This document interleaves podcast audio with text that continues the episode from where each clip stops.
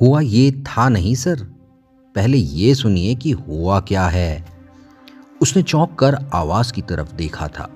उसका एक में तीन सहायक, स्टेनो और अर्दली महमूद उसके सामने खड़ा था।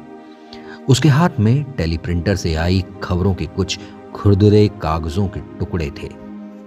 क्या हुआ है, उसने पूछा। महमूद ने खबरें उसके सामने रख दी। खबरों पर नजर डालते उसने शीशे की दीवार से बाहर देखा। हॉल में लंबे डेस्क के इर्द गिर्द शाम की शिफ्ट के सारे पत्रकार तेज तर्रार बातों में उलझे हुए थे और दोनों समाचार संपादक तेजी से उसके कैबिन की ओर चले आ रहे थे। पहला सिटी एडिशन मशीन पर जाने वाला था।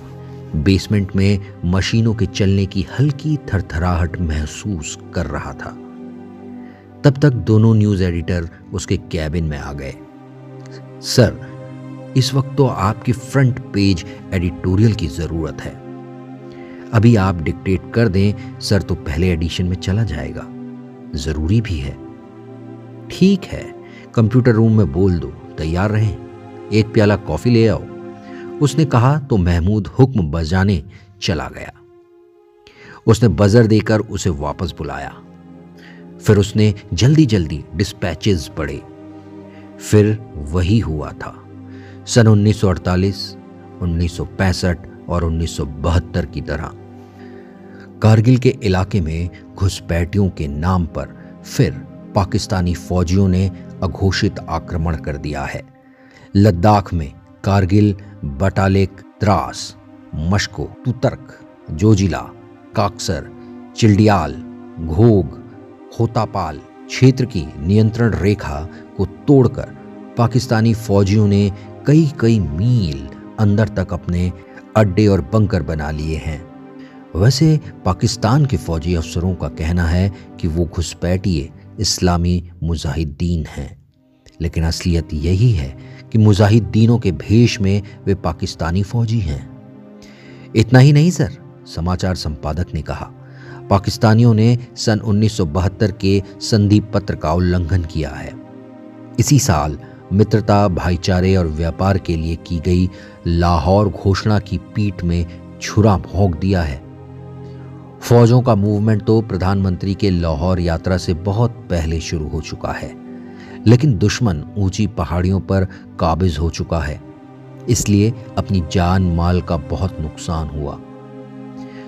तो नजम सेठी को फोन मिलाओ। नजम सेठी? हाँ हाँ, Najam Sethi, editor, Friday Times, Lahore, Pakistan. मुंह क्या देख रहे हो, क्या तुम्हें इतना भी नहीं पता कि लाहौर पाकिस्तान में है? जी वो तो है, लेकिन सर नजम सेठी इसमें क्या करेंगे? वो पाकिस्तान के प्रधानमंत्री नवाज शरीफ से पूछेंगे कि ये क्या हो रहा है और क्यों हो रहा है। सर, पाकिस्तानी प्रधानमंत्री और उनके विदेश मंत्री ने कहा है कि हमारी फौज का घुसपैठियों से कोई लेना देना नहीं है, ये समस्या भारत की है। अगर ये मान भी लिया जाए तो भी वे आए तो पाकिस्तान की धरती से हैं।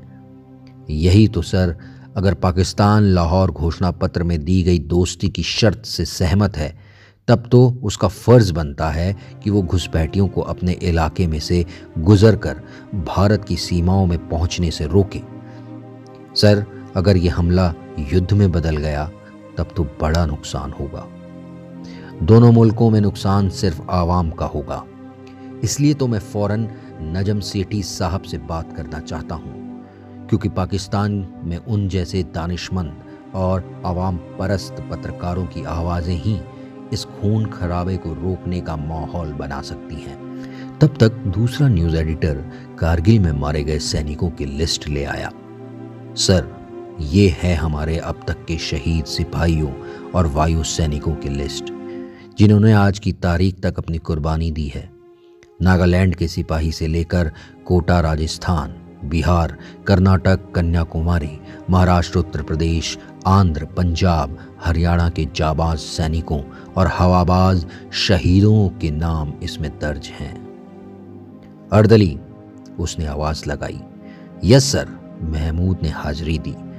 डिक्टेशन लो, लिखो, प्रिय प्रधानमंत्री और रक्षा मंत्री जी।